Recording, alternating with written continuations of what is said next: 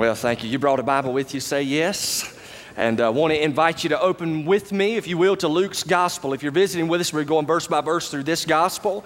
And Luke chapter 10 is where we find ourselves this morning in verse 38. As we continue our series entitled The Glory Movement, we're seeing the Lord Jesus in all of his glory move across Luke's gospel and seeing that movement be uh, really striking in our hearts that we would move out with the good news of who Jesus Christ is into our surrounding communities. And we're going to be challenged this morning to worship the Lord. So let me ask you, even before we read the text this morning, what did you come to church for? I mean, what are you doing here? That, that's the question, y'all. I know this ain't Sunday school, but I'm for real. So, what, what are you doing here? What is your point for even showing up this morning? Uh, you should have come, I believe, to worship the Lord, to encounter the Lord Jesus Christ, right? So, we want to be very confident and also very uh, firm in our own minds why we have shown up to church on a Sunday morning. As I mentioned just a moment ago, we didn't come just to check it off of a list to say, okay, we went to church this weekend. But we actually came together because the Bible encourages us to. In the book of Hebrews, it tells us that we ought not skip church, but we should come together so that we could encourage one another and also lift up the Lord Jesus Christ. And so that's why we're here today to worship Jesus. But we're going to find that there are many distractions to worshiping the Lord. And we're going to find out as well how we can fight against those distractions. And so let's begin by looking at Mary and Martha and the text of Scripture today. Luke's Gospel, chapter 10, verse 38. You can stand with me in honor of God's Word. And uh, you've got it there in front of you. Say yes. All right, very good. Notice what the Bible says. As they were traveling along, Jesus entered a village, and a woman named Martha welcomed him into her home. She had a sister called Mary who was seated at the Lord's feet listening to his word. But Martha was distracted with all of her preparations, and she came up to Jesus and said, Lord, do you not care that my sister's left me to do all the serving alone? Tell her to help me. But the Lord answered and said to her, Martha, Martha, you are worried and bothered about so many things, but only one thing is necessary. For Mary has chosen the good part, which shall not be taken away from her. Let's pray together. Father, we are uh, thankful for an opportunity to worship you this morning. And Father, I pray as well that that would be the intent of our heart, that we would be bent toward heaven, looking uh, to the face of Jesus Christ. And I pray in Jesus' name this morning that you would speak to each one of our hearts. Help us as a church body to worship you unashamedly. God, as we seek to develop disciples, we know a disciple first worships you with their whole heart. And God, we want to reflect that as a fellowship. God, this is not some country club with a cross on top. This is a place where you are to be lifted up. And so, God, we pray that that would be the testimony of this place, this fellowship. And God, I pray that you'd speak to our hearts through the word this morning, and we'll be quick to give you the glory. And it's in Jesus' name that we pray. Everybody said, Amen. You can be seated. So, you and I were actually created with eternity in our hearts. The eternal vacuum can only be filled by a real, genuine relationship with the one true eternal God. The Bible teaches that we were created to worship and to glorify God. That is to make Him known, to make His name great. And the word worship comes from an old word, worthship, which describes the act of honoring someone of great value.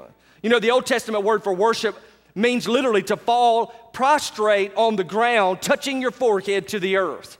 And then in the New Testament, we see the word for worship describes the idea of giving adoration to someone of greater value. In fact, we see that worship is an act of service toward the Lord in which we honor Him. The Bible teaches in Romans 12 that we are to offer up our bodies as a living sacrifice, which is our reasonable act of worship. So the Bible commands you and I to be involved in worship. And whenever we worship, we are saying together that God is actually greater than we are ourselves. You know, the psalmist writes in Psalm 29 Ascribe to the Lord, sons of mighty. Ascribe to the Lord glory and strength. Ascribe to the Lord glory due his name. Worship the Lord in holy array. And then in Psalm 96, the Bible says, Sing to the Lord a new song. Sing to the Lord, all of the earth. Sing to the Lord, bless his name. Proclaim good tidings of his salvation from day to day. And then in Psalm 150, the Bible says, Praise the Lord. Praise him in his mighty expanse. Praise him for his mighty deeds. Praise him according to his excellent greatness. Praise him with trumpet sound. Praise him with harp and lyre. Praise him with timbrel and dancing. Praise him with stringed instruments and pipe. Praise him with loud cymbals. Praise him with resounding cymbals. Let every single thing that has breath praise the Lord. You know, worship in the scriptures described in a unique sense. Sometimes it's described as bowing down, clapping your hands, lifting your hands, dancing, singing, shouting, serving, kneeling, praying, sitting, being still. So many other things within the framework of Scripture, what worship is described as. And those who are members of the family of God are given the privilege, listen, you and I, as born again believers, are given the privilege to worship the Lord freely, both publicly and privately. And one of the main purposes of the New Testament church is to glorify God by corporately gathering together and acknowledging that Jesus is King and his value is infinitely greater than ours. He alone deserves unashamed, passionate, and true worship. Now, as you and I gather together, it should be our heart as a fellowship to encounter the Lord Jesus Christ. And how many of you know, however, that there are times in worship when it is evident that Jesus paid a visit? You ever been in a service like that and you're like, good night, I know the Lord was there with us. I'm asking y'all a question. You ever been in a service like that? Without a doubt, we've experienced that before. But you know, reality is uh, the Bible teaches that God is everywhere present. Uh, that is his omnipresence. So, everywhere present the Lord is. However, there are times when his glory lights down upon a place of worship and you just know the Lord is in the house. So, a question of sheer curiosity. If Jesus visits a church, does everyone in the building encounter him? Or let's say Jesus visits our fellowship. Is there any possibility, listen, is there any possibility that you just might miss Jesus?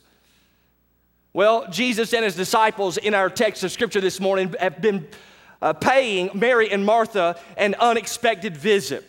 These two sisters live with their brother Lazarus in Bethany, and completely unannounced, Jesus shows up. You ever have somebody just knock on your door out of nowhere? That's what Jesus did with Mary and Martha. Look at verse 38. The Bible says, as they were traveling along, he entered a village, and a woman named Martha welcomed him into her home. Martha was extremely hospitable, so you can imagine them all entering the house and taking a quick sit down. Then in verse 39, she had a sister called Mary. Hey, you got a question? Anybody got a sister? I got a sister too. Martha knew that Mary was getting on her nerves. There are times that I know my sister gets on my nerves too. Can I get a witness on that? Hopefully, she will not watch this podcast. Candace, I love you wherever you are out there in cyberspace. I just thought that was funny. She had a sister. Could have just stopped there, couldn't you? She had a sister called Mary. Notice your Bible again, who was seated at the Lord's feet listening to his word. Now, Mary was focused on Jesus the moment that he walked into the door. She was not distracted, but set her attention upon the person of Christ. Warren Wiersbe, a New Testament commentator, notes this. She was listening to his word. Mary of Bethany is seen three times in the gospel accounts, and on each occasion, she is in the exact same place. She is at the feet of Jesus Christ. Here in Luke's gospel, chapter 10, she was sitting at his feet listening to his word. And then we find over in John chapter 11 that she fell at his feet and shared her problems. And then she, in John chapter 12, came to his feet and poured out her worship. You know, Mary was sitting at the feet of Jesus, worshiping him, but that is not what Martha was doing. Look at verse 40. Martha was distracted with all of her preparations, and she came up to Jesus and said, Lord, do you not care that my sister has left me to do all the serving alone? Tell her to help me. Now, you notice the word distracted. Martha was indeed distracted. It literally means to be pulled away or to be dragged away. Now, this is awesome. Jesus was in the house, but Martha missed him because she had been dragged away by her circumstances. She had been pulled out of placing her attention upon Jesus Christ because she was distracted with all of her preparations. It's a wild statement, but I want you to hear this warning from this text of Scripture, you and I, we, are one distraction away from missing the Lord. One distraction away. You know, Martha was distracted with all of her preparations. Martha would kind of be what we would call the hostess with the mostest. Y'all know what I'm talking about? She'd be like Paula Deen. Y'all are tough this morning. So as soon as Jesus and the disciples showed up, man, she got to work. She was going to make sure that there was an adequate meal provided. She was going to make sure as well that all of the needs of her guests were met. So she's running frantically. However, in the context of her stirring up dust in service, she completely missed out on the person of Jesus. While he was present, listen, she did not encounter him. Now, the questions we could ask is what distractions can keep us from encountering God? What is it that would cause, are y'all listening? Say yes. What is it that would cause you and I to actually miss Jesus in the context of corporate worship? Now, I'm going to talk about private worship as well, but just in the context of corporate worship, what would keep you from missing Jesus? Well, one thing that I want to share with you from this text, a major way that we can completely miss Jesus, and here it is a legalistic mindset will keep you from encountering the Lord. A legalistic mindset will keep you from encountering the Lord. So think about Martha for just a moment. In her mind, when Jesus showed up, there was a certain way to act. She had created a framework on how to respond to the person of Jesus. The problem with the framework that she had created was that Mary was not fitting into her complete framework. Therefore, Martha became judgmental and critical concerning Mary. And from her heart, she spoke words of criticism concerning her sister Jesus. Looking at your Bible again at verse 40 Lord, do you not care that my sister has left me to do all this serving alone? Then tell her to help me. You know, Martha was put out with Mary's response to Christ. She wasn't helping with the meal, she wasn't helping meet the needs of those in the house. And Martha's law, so to speak, on how to act when Jesus shows up was not being followed by Mary. Therefore, she was distracted and she missed out on worshiping Jesus. Now, here's the deal I want you to think about it for just a moment. When you come to worship and you find yourself having a critical spirit towards others or a judgmental attitude towards others, you prove yourself to actually be a legalist, one who completely misses the Lord. For example, uh, this morning, let's pretend um, that whenever we came into corporate worship, I had personally this thing called Levi's Law on how to worship right. Are y'all listening? Say yes.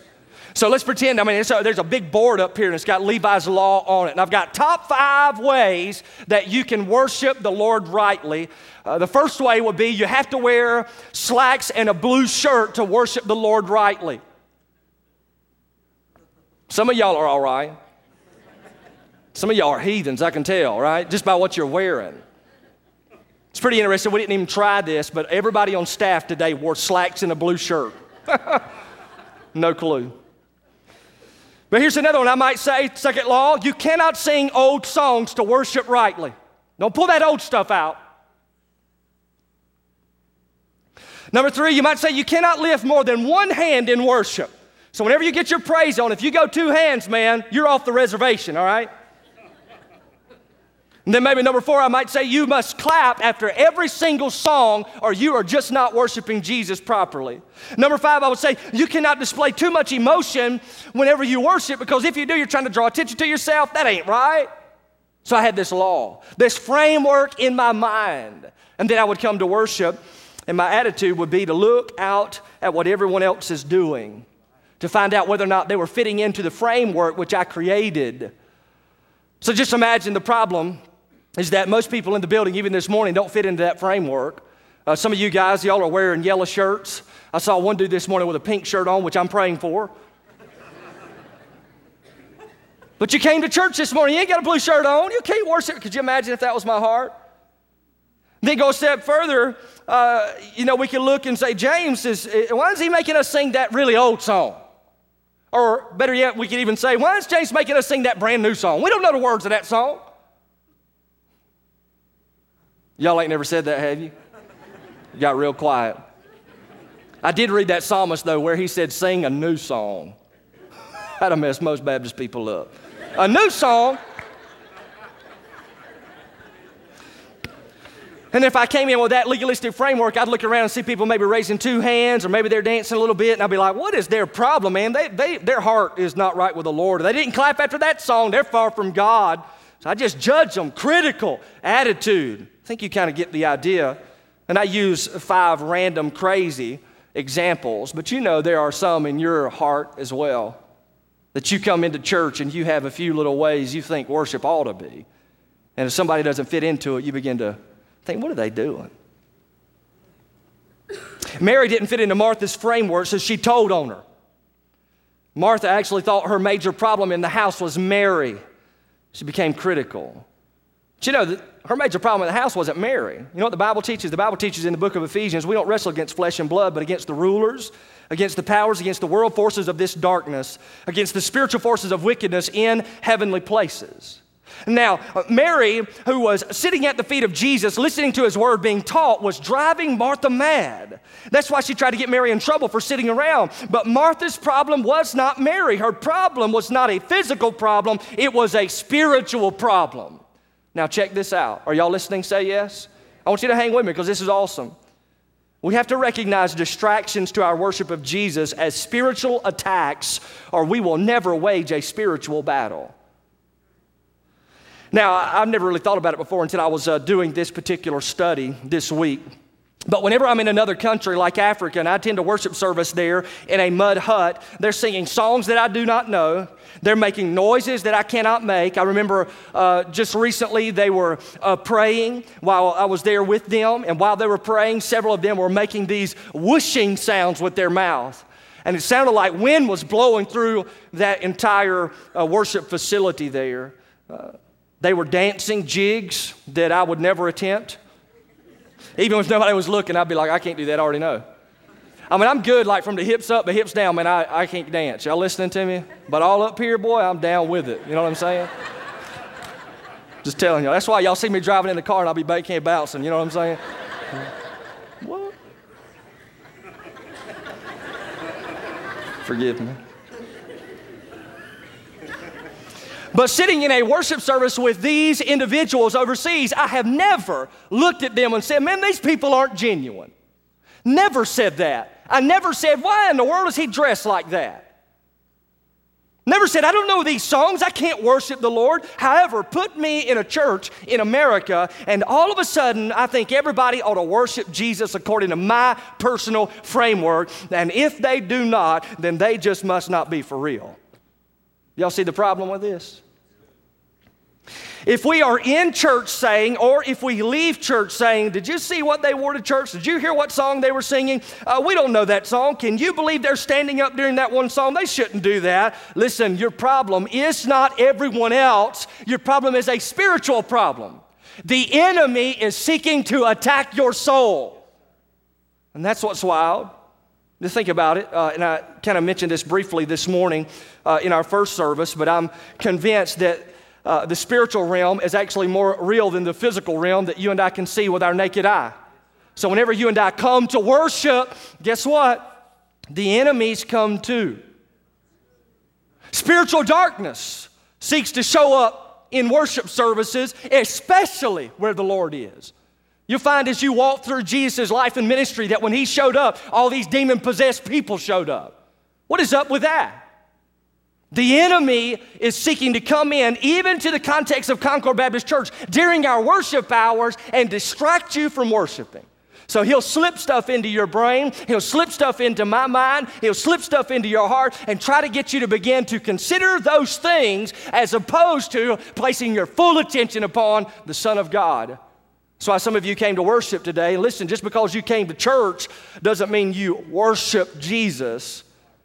But you came this morning and you've got your mind on family issues, you've got your mind on work issues, you've got your mind on all of these things that you have created about what you think worship should look like, and it has hindered you from giving Jesus Christ your best. It keeps us from worship. It's a spiritual battle. You know, the Bible teaches us in 1 Peter that the enemy, even our flesh, attacks our soul like a military assault. So when you came to church this morning, all of hell was lining up to attack your soul, to keep you from genuinely worshiping Jesus Christ. You know, Mary in this text was hospitable to Jesus. She was sitting at his feet listening to his word. Martha, however, was actually hospitable to a critical spirit.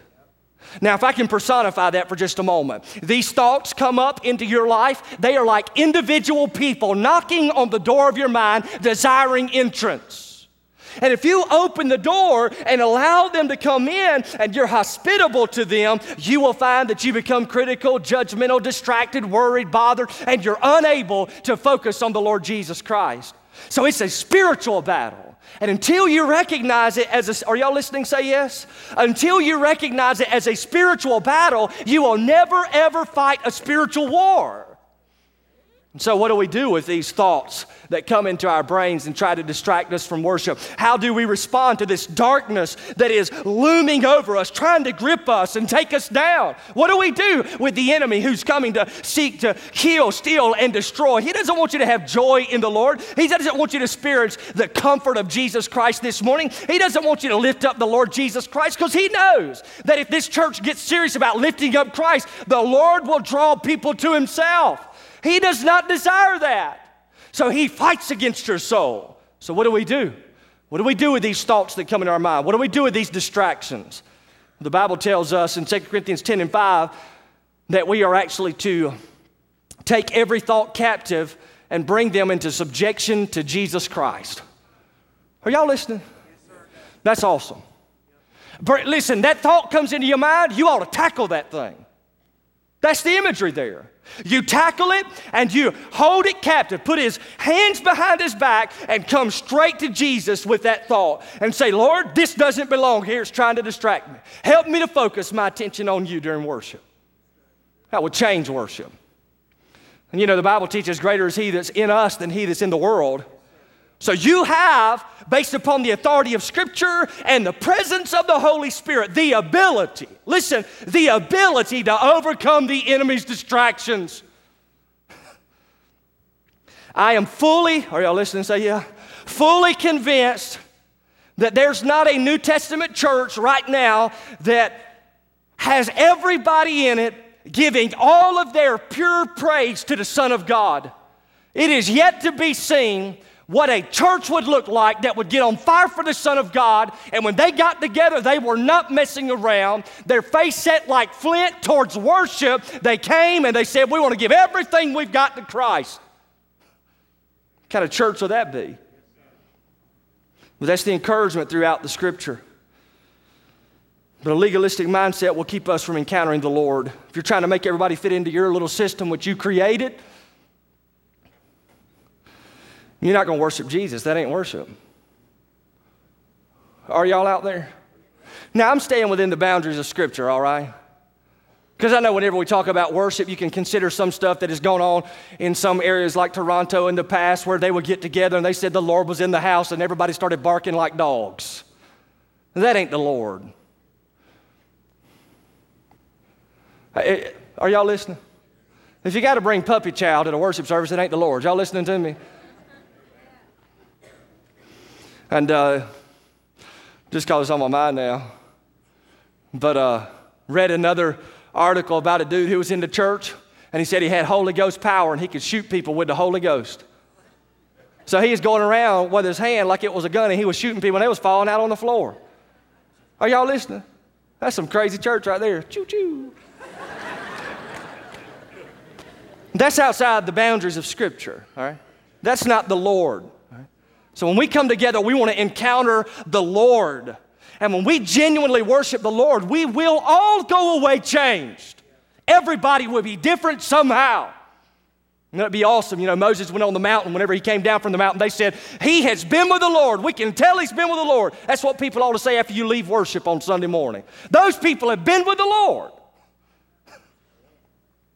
But if we get legalistic about it, we'll be all messed up. Can I just tell y'all this just because it came to my mind while we were actually worshiping, which could be good or bad. We'll find out here in a few minutes.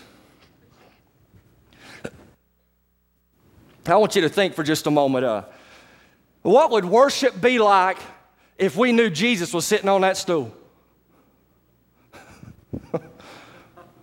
Be different, wouldn't it? We would come up in here and immediately we'd, we'd begin to confess sin. You wouldn't even wait for a sermon. About like the Lord's in the house, man. We, get, we need to get ourselves right before the Lord. And then some of you would come in, man, you've had issues with your family. They, man, they need prayer. That maybe your home is broken. You, would come in here wherever Jesus was, you'd fall down at his feet. Lord Jesus, help my family. Some of you know folks who are sick and need to be healed. They're in the hospital. You would come and you'd say, Lord Jesus, put your hand on that young boy. You'd be praying for him. Worship would be radically different, would it not? Now, here's the wild thing the Lord is here. Uh, it's interesting to me, though, whenever we come to worship, instead of seeing the fact that the Lord is indeed here, we come in here so distracted, our minds so uh, doubled over with things that don't make a hill of beans for eternity. And then we come in here and we leave and we say, Well, we went to church this weekend. Not if you didn't worship, you didn't.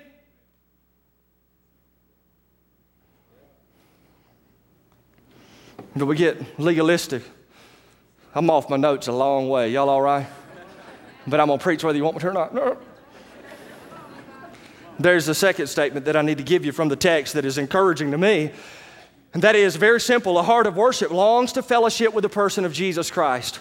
Look at verse 41, if you will, uh, very quickly. The Bible says, But the Lord answered and said to her, Martha, Martha, you, you have worried and bothered about so many things, but only one thing is necessary. For Mary has chosen the good part, which shall not be taken away from her. You know, Martha was expecting Jesus to take her side, but Jesus did not. Jesus was like, don't mess with her. She's doing the right thing. You're the one missing out. What is the right thing? Well, the one true thing is time alone with the Lord.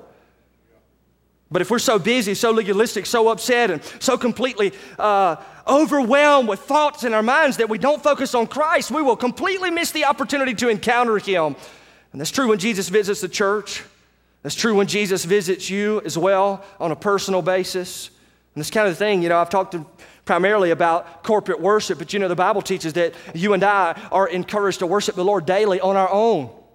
So, ought to spend time with the Lord. We ought to grow in the grace and knowledge of Jesus Christ daily. That's why we have grow groups. We have grow group. Remember, a disciple. What, what does a disciple look like? It's a person who worships, reaches, grows, and serves. A grow group is a small group opportunity for you to be challenged to get in the Word every single day. And you get into the Word of God, and God speaks to you. Now, I want to tell you this, and then I'll close up the sermon. I'm going to sit on this. I know I just said Jesus was sitting here, but I'm going to sit here for a moment. Here's the deal I sit down and spend time with the Lord, and um, right now I'm studying the book of Amos, all right? And I usually have a little journal out beside me, and so I'm reading through the book of Amos. I'm writing down things that the Lord is really teaching me, and I mean, I'm so fired up about what God's teaching me personally. But there are times in my devotion when I'm alone with the Lord and distractions come in. All of a sudden, while I'm spending time with the Lord and I'm reading, I can read a whole chapter of Scripture and I can think to myself, I just read a whole chapter, I don't even know what I read. Y'all ever done this before? Or maybe you read a couple verses, you're like, what in the world is that talking about? But all of a sudden, you're reading and you realize that your mind's all over the place. You've been thinking about work, what you got to do, what's going on in your family, this, that, and the other, and all these things. And it's like the enemy is attacking your time with the Lord.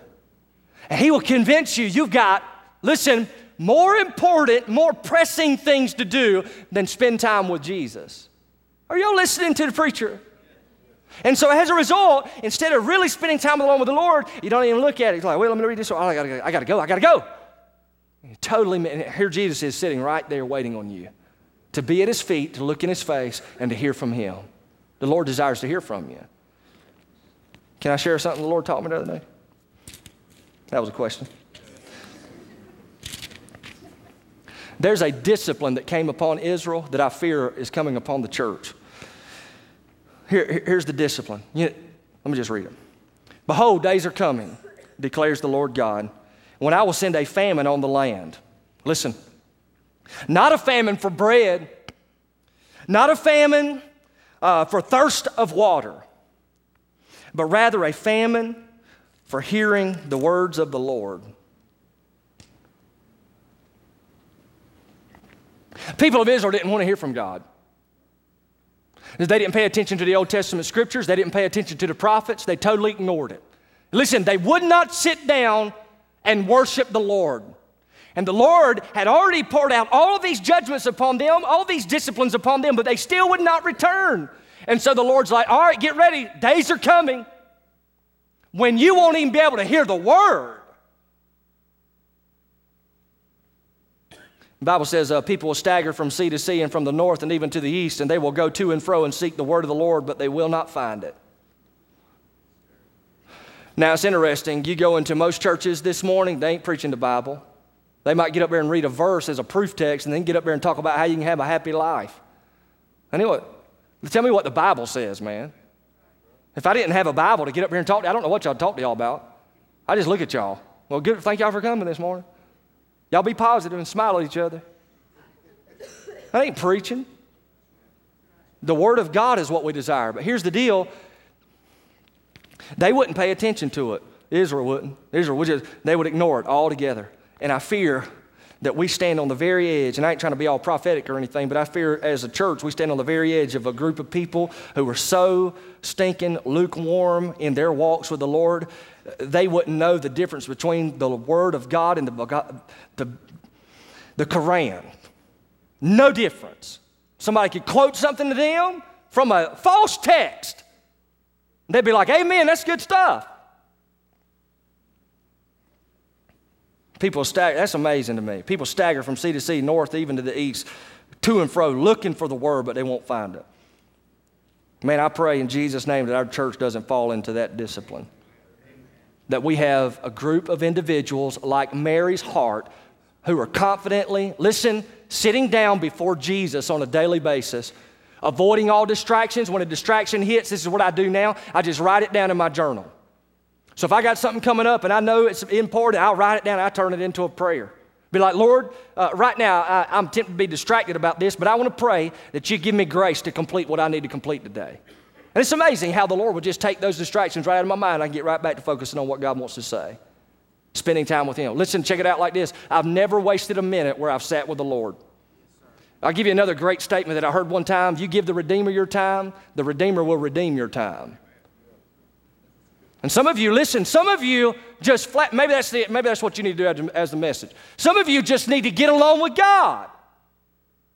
You, you, you can't remember a time when you sat down in the floor before Jesus with your Bible open and said, Lord, talk to me.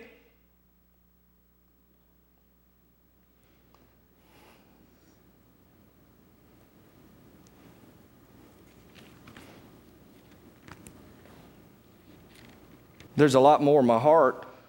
You know, Jesus is like, uh, uh, Martha, you're worried, you're bothered, you're distracted, you're all upset. Only one thing is necessary. Are y'all listening? L- listen to her. Only one thing is necessary. What's the necessary thing? A relationship with Christ. Listen, in order for that relationship to grow, you got to feed it. You've got to get along with God. Church body, you will never be fired up to come in here and corporately worship if you aren't worshiping Jesus one on one by yourself. This is just the overflow. We all get together and it's like, good night. We've been worshiping Jesus all week long. Fired up to see you. Let's get our praise on. Am I talking to myself? I really do. I, um, me, I'm fired up about it too because I just put together working on a journal for the church uh, for January. But I long for our church body uh, to be a church body that actually encounters Jesus on a weekly basis. Where we get together and we know Jesus is in the house every single time we come up in here. And listen, whenever, are y'all listening? I feel like I need to sit down and tell y'all this. Whenever you really genuinely believe Jesus is here, you'll start bringing those who are hurting and lost. Uh, and you know, uh, I think he preached on it this past Wednesday night, Brandon, but or this Wednesday he's going to preach on it. Remember those uh, four dudes who brought that paralyzed man to Jesus, dug a hole down in the roof, and the Bible says that Jesus saw their faith and he healed the man. Uh, how did he see their faith? They were like, whatever we got to do to get our buddy to Jesus, we're going to do it. Uh, they believed Jesus actually could change things. That's why. So we got like broken families, broken homes, uh, jacked up society, and Jesus has the ability to heal them. And if the church would just have faith and believe He could.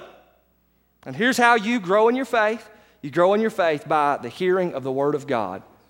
That's what the book of Romans teaches. So, what I'm challenging you to do, men, ladies, everybody up in the house, spend time alone with the Lord.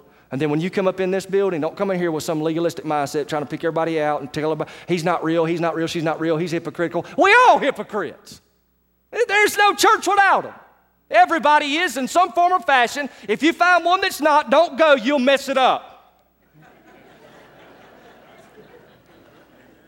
but we come in here taking the distractions, giving them to Jesus, say, Jesus, we're coming here to focus on you because you're worthy of all worship. You are the object of worship. And when you worship, check this out. You're joining in with the angels of heaven who are already worshiping Jesus now. When you worship, you're joining in with those saints who have already passed away and are with the Lord right now. The Bible says to be absent from the body, to be present with the Lord. My brother is in heaven right now worshiping Jesus Christ. So whenever I come in and I worship, I'm joining all of these people in worship. And when Jesus comes back, which I, I, I'm all for, y'all with that? When Jesus comes back, I would like for him to look at Concord Baptist Church and look at our worship and say, Good night. That's exactly what it looks like up here in heaven. Let's bow. Father, in Jesus' name, speak to hearts.